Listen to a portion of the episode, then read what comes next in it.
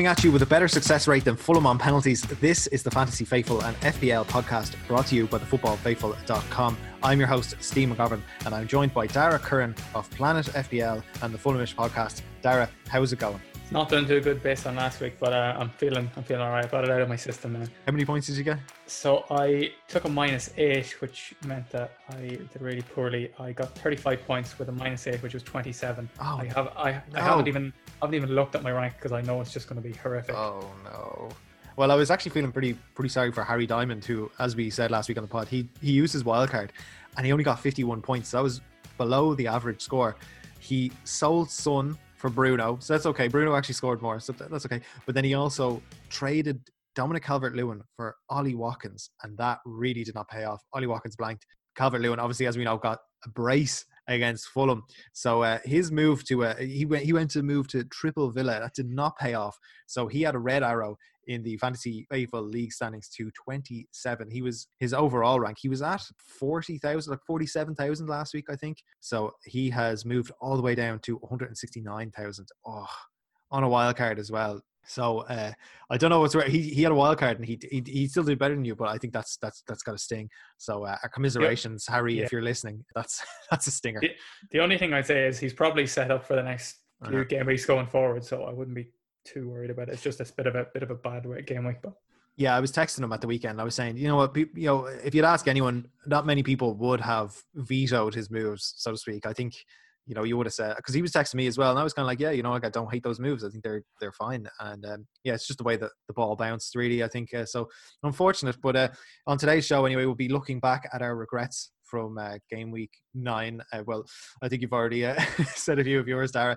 And we'll also look at who passed the eye test and maybe take a peek at some key stats. We'll also offer up our differentials, transfer plans, and captain's picks for game week 10, as well as our all important lock of the week. Now, first up, like I said, we'll go to those league standings and topping the Fantasy Football League is still Stoyan Daniel Alexandru's FC National. Uh, although the gap has tightened after he only scored 59 points, so it's not as uh, as big a lead as he once had. I have got a green arrow. I had a few green arrows. I've gone all the way up to 251 in that league. Still not where I want to be, but it's getting there. Uh, if you want to join the league, then use the code QCEY3L or hit the auto join link in the episode description. Now, up next is Captain Hindsight. Who's Captain Hindsight? Captain Hindsight, the hero of the modern age. Right, Dara, I got 73 points in game week nine, so I'm pretty happy all around. Uh, I did have Tariq Lamptey for his uh, red card, which is quite annoying, but otherwise, I did all right. I do have to admit, though, I sold Salah in the end, even though we were all kind of saying we were going to hold. I sold Salah, brought in Bruno, and it might bite me in the future because I actually kept Callum Wilson. Who had a price drop and didn't Right. play? So I sold Salah but kept Wilson. So uh, go figure. But uh, it, I think it paid off at least for this week because if I hadn't have gotten Bruno, I would have captained Grealish instead and gotten a mighty two points. So I am happy enough with that, and I kept uh, Son Heung-min. So uh, all in all, I've got more things to be positive about than to be negative about this week. What about you? yeah, I in hindsight, I I definitely should have bought Bruno when in and captain him. It was the most obvious decision. I was trying to be a bit too clever, I think, and trying to set my team up. To be fair, if that penalty miss had a stood, completely different I story. was laughing. Yeah, you know what I mean. Like it, it would have been a completely different story. So, and to be honest with you, like I was kind of watching this game, like, oh, this has got like nil all written all over it. And uh, luckily, Fernandes came through and uh, on the second time of asking scored. I'd say there was a lot of people who had big regretskis about selling Son Heung-min. No one's price has fluctuated as much as Son. He had a price decrease this week, and every time his price goes down, he bangs, and that's what happened again inside the first five minutes. Scored a goal. So I say there was loads of regretskis all around for all the people who sold Son, including Harry. But I mean, I suppose it's just one of those things. People saw the fixtures, decided to dump him. Look, I think at this stage we're looking at Harry Kane and Son, and we're thinking they're probably fixture proof. So there's that fine line between adjusting your opinions and knee jerk reactions. Sometimes we have to go whichever way the, the wind is blowing, but you also don't want to be too knee jerky. And I think in this sense, I think some people were, were slightly knee jerky in, in getting rid of Son, you know, not realizing that he has been one of the best players in the se- season and one of the top goal scorers. So yeah, I think those cover all the bases in terms of regrets. Now it's time for the eye test. So we're going to see who looked good this week. Dara, who have you got for me? Who do you think impressed you, at least to look at, if not points wise? We've mentioned him so many times already. It's Patrick Bamford. He he had so many chances in that game against Arsenal, and he hasn't scored. So that's the Patrick Bamford that I know and love. But um, I saw something about him. Maybe I'll just segue into it. So over the last six game weeks, he's had 27 shots on target. He's first for shots, first for shots in the box, first for shots on target, first for shots inside the six yard box, first for big chances, first for XG, first for non penalty XG, top for everything. Jesus. Only four goals to show for it though. Yeah. And, wow. and I guess I guess that's the, that's where the frustrations of last season are kind of coming through when you see that his his numbers are that good, yet he's only got the four goals from only four goals, I say. But yeah, definitely, definitely one to get. I think. yeah, you think he's definitely like I've got, I've got uh, Callum Wilson there, so uh, I should probably That's get it. on the, the Bamford train because I was going to say I do have it down here for this section. I was going to say Bam Fraud has blanked two weeks in a row, which is uh, more of what I expected from him. But uh, he's definitely kind of he's in that price range. Do you think he's the must have over Callum Wilson, Che Adams, Mitrovic, etc.? Yeah, he's the one I'm looking to get. I think just for the price, what he's returning, I'm happy to jump on that. Okay, interesting. Kind of in a similar mold, you know, I'm thinking of uh, Daniel Podence, who, I mean, this guy, he's got two goals and sorry, he's got one goal and two assists for the season, so it's not bad. It's fine. But he's had 14 total shots, seven on target. He's had nine attempted assists, and every game, like I was, I was watching that game at the weekend, and he had so many chances before he was hauled off, and I was just like, you know, just one of them to go in. Like he just looked brilliant and it's just not happening. It's just not. He's just not getting the points, and it's very frustrating. You know, like he came off my bench for Wilson at the weekend, so I was kind of like happy enough if he doesn't do anything, but he just comes on, gives me two points, grand. But uh, what do you think about his lack of production? Because I still think he looks really good. Like if I'm watching him, if I didn't have him, I'd be thinking, Jesus, yeah, Daniel Podence might be someone I want to get in. Yeah, but he could be he could be one of those players that's that looks good but just isn't a good fantasy asset like like James Mhm. Maddison or something like that. He kind of flatters to deceive a li- little bit in terms of like he's a great player but just doesn't transfer into into fantasy.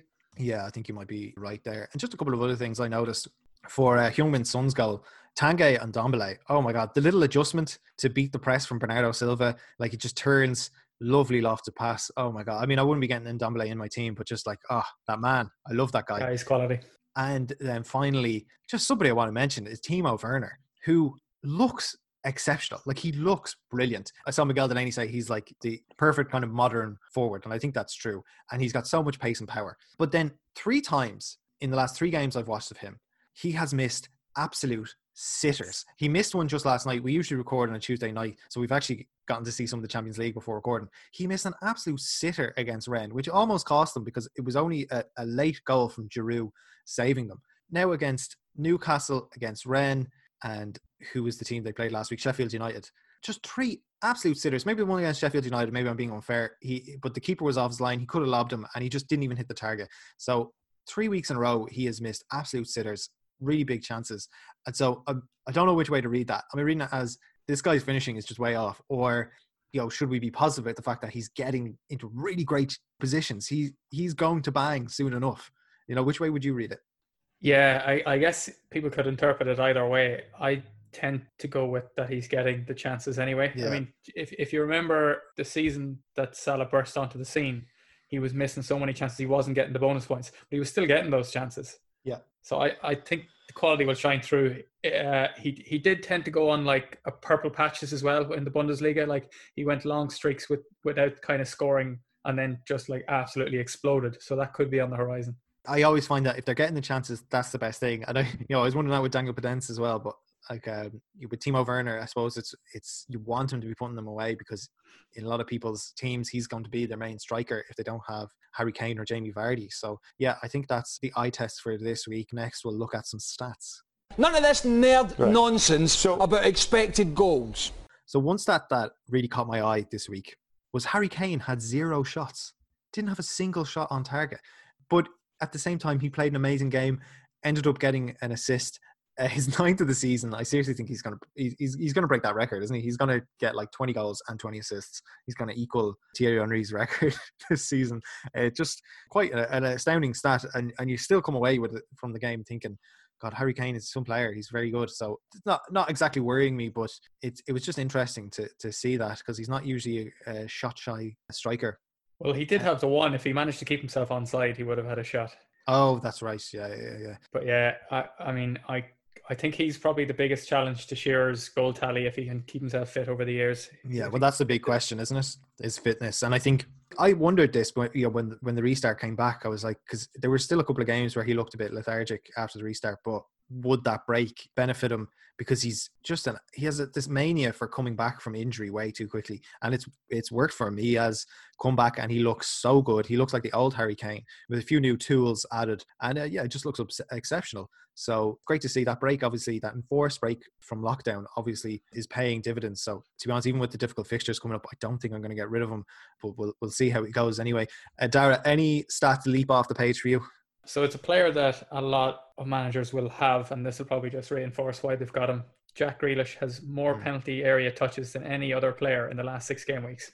I saw him compared to Eden Hazard, prime Eden Hazard, and it kind of makes sense. He is turning into that kind of player. Now he's not just he's not just a guy who stays on the left flank and drifts inside and creates chances. He's now doing that and he's getting in the box. He's getting off shots. He's getting that, those penalty area touches. And to be honest with you, like if we have a prime Eden Hazard here, who's at what price is he at? It's like seven point whatever. That's amazing. Like seven point six at the minute. Like that's unbelievable. His ownership has now rocketed up to forty one percent. Again, reinforces exactly why everyone has him on the season keeper. I think for me, oh, he's just he's just a talisman as well for Villa. Hundred percent. Again, I'm going to say it all day long uh, for the people who who doubted J- Jack Grealish at the beginning of the season. How could you? How could you? On the on the other side of the scale, though, James Rodriguez, another playmaker, he's only has one attempted assist in the past two game weeks. Not great. Everton took care of of uh, Fulham pretty handily either way. He did have one pre-assist, but yeah, it's, it's not looking great. And um, I don't know. He's definitely might be on the chopping block for me. So that's that's not great. Elsewhere, Sébastien Haller actually he has six goals this season. That's twice as many goals as any other West Ham player in all competitions this season. So I know a lot of people are thinking about getting Michail Antonio for when he comes back, but that's one to consider. Haller scored like the angriest goal you'll see all season. Um, didn't even celebrate it against Sheffield United, but he's he's one to keep an eye on. Also, Brighton have conceded nine goals from set pieces in the Premier League this season. That seems like a lot, considering we've only had nine games. That's a lot. So they've obviously they're topping the list for goals conceded from set pieces, and we'll probably come back to that a bit later. And then I also want to mention Alex Telles because we haven't seen a huge amount of him in the Premier League, but he has played a few games in the Champions League. And apparently, no Manchester United player has created more more chances in the Champions League so far this season than Alex Telles' seven, and uh, he's only played 157 of a possible 360 minutes. So thanks to Statman Dave for that that one. So that's interesting. If he starts in the Premier League ahead of Brandon Williams, which you would kind of assume he would, yeah, imagine so. Yeah, he's one to keep an eye on. Right, uh, we might as well get to our picks for the week, and let's go under the radar to look for some differentials. Dara, who have you got for me?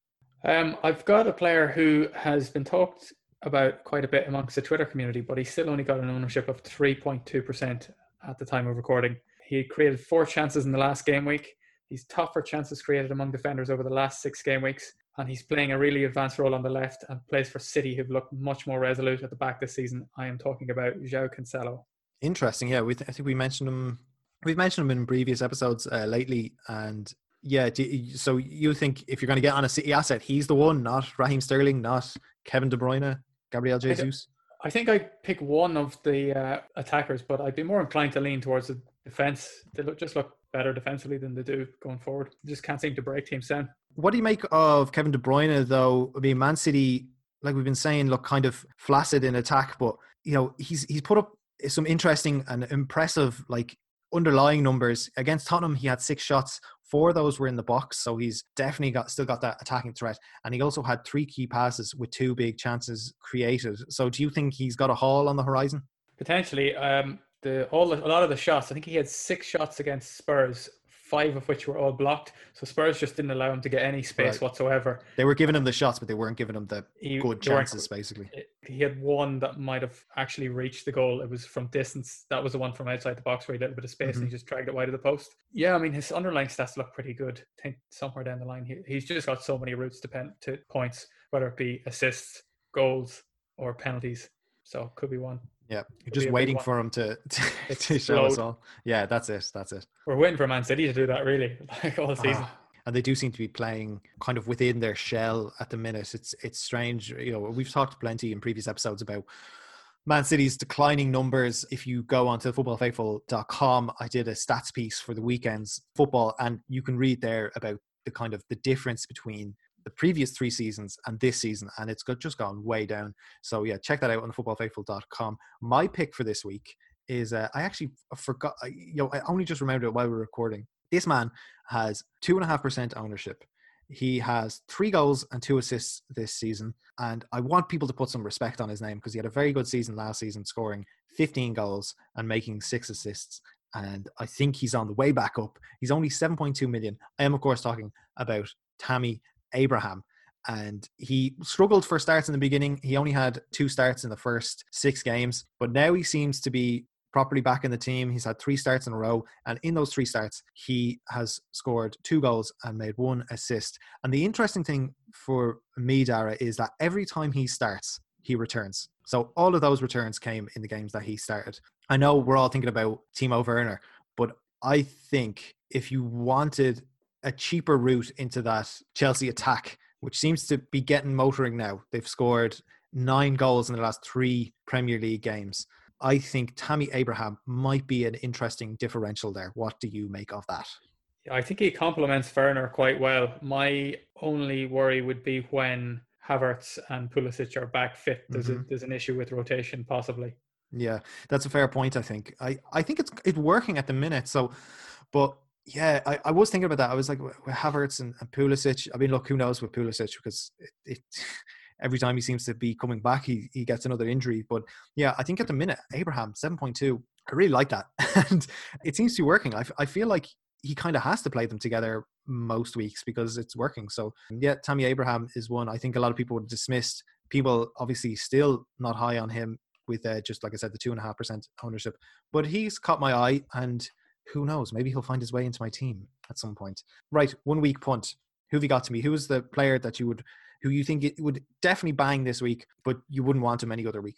I've gone for Raphinha of Leeds against interesting against a very leaky Everton. So from game week two onwards, Everton have conceded more goals than any other team in the Premier League, averaging two a game. Uh, in the last game, I think Raphinha is going to take that spot from Costa. In the last game against Arsenal, he had four goal attempts, two of which were inside the box, and he rattled the bar late on. And I just think Leeds going forward, they're a very attack minded team. So there could be some joy for, for him against the Toffees. Interesting pick. I like it. It's definitely in the spirit of one week punt because he's not someone I would consider for the long term, certainly. But uh, it's, it's very interesting. I've gone for James Milner of Liverpool FC. He got two assists against uh, Leicester City, and it was annoying because you know when uh, one of the goals went in, and I was thinking, did Robertson take that? And then I was saying, oh no, Robertson was at the edge of the box, and it was not because Milner was taking one of the corners. So they seem to be trading it between themselves. And like I mentioned earlier, Brighton Hove Albion have conceded uh, more goals from set pieces than any other team. So if James Milner is starting and he's on corners and the odd free kick, then he could he could be one to look out for. So yeah, that's well, that's definitely a one week punt he could be back on penalties as well because he was the oh. first choice penalty taker, but then when he wasn't playing regularly, Salah took them. Yeah, so, that's true. I mean, if they had gotten a penalty at the weekend, you would assume he would have taken it. Oh, I'd say he his price would have spiked if he had taken yeah, a penalty. Hundred percent, yeah. So got two assists against Leicester. Salah looks like he's back. It looks like he might be playing tonight in the Champions League. Yeah, um, let's see. So we'll see about that. That has everyone going, oh no, like why why do we sell him? But look, I think that segues nicely into into transfers because I I have had it in the back of my mind. Should I go back to Salah? Should I should I go back? I, I think it worked out uh, with, in terms of uh, value okay because I got a little bump from uh, Bruno Fernandes's price changes, and Salah has gone back to 12.2. So uh, I think I could actually make that swap pretty easily without really having a, much of effect on my on my bank balance. To be honest with you, it's not really the priority. Bruno Fernandes is just brilliant. He's just brilliant, particularly as a fantasy asset. Um, so I'm thinking about swapping James Rodriguez for Hakim Ziyech. But I'm relatively happy with my squad, so we'll see if I make any changes at all. But that's the change that I'm looking at: maybe James Rodriguez to Ziyech or James to somebody else because he's not looked as good as he did in those opening few weeks where he seems to be assisting everything. What about you, Dara? Who are you looking to bring in? I've got this transfer that's been on the back burner for a long time. I'm looking to offload Saiss, and just there's been some other things that have come up and hasn't been as pressing. But now that he's got Corona and he's just completely out of favour at Wolves, I had initially thought that I'd be looking at one of Reece James or Cresswell. I've now been priced out of Cresswell. So Telles that you mentioned is interesting me. I'm also looking at James Justin for a nice run of fixtures. They've got Fulham, Sheffield United, and Brighton in the next three, so I might jump on that one. Cool. I actually should say that I do have Lamptey um, who was suspended for the next game, and I've still got Jimmy Dunne in my team, so I should really maybe I replace. got one out of them. Dundalk man. Yeah, yes, exactly from your neck of the woods. Yeah. Um, yeah. So I I should really get rid of him. The only thing is like if I got him, you know, even if I got a pretty good replacement, I don't think I'm going to change my back line. I've got Chilwell, Andy Robertson, and Kilman against Arsenal, who can't buy a goal seemingly. So I'm fairly happy with my defense at the minute. So I don't know. I might keep James for this week just because they're playing Leeds and Leeds, you know, are giving up a lot. They're making a lot, but they're giving up a lot as well.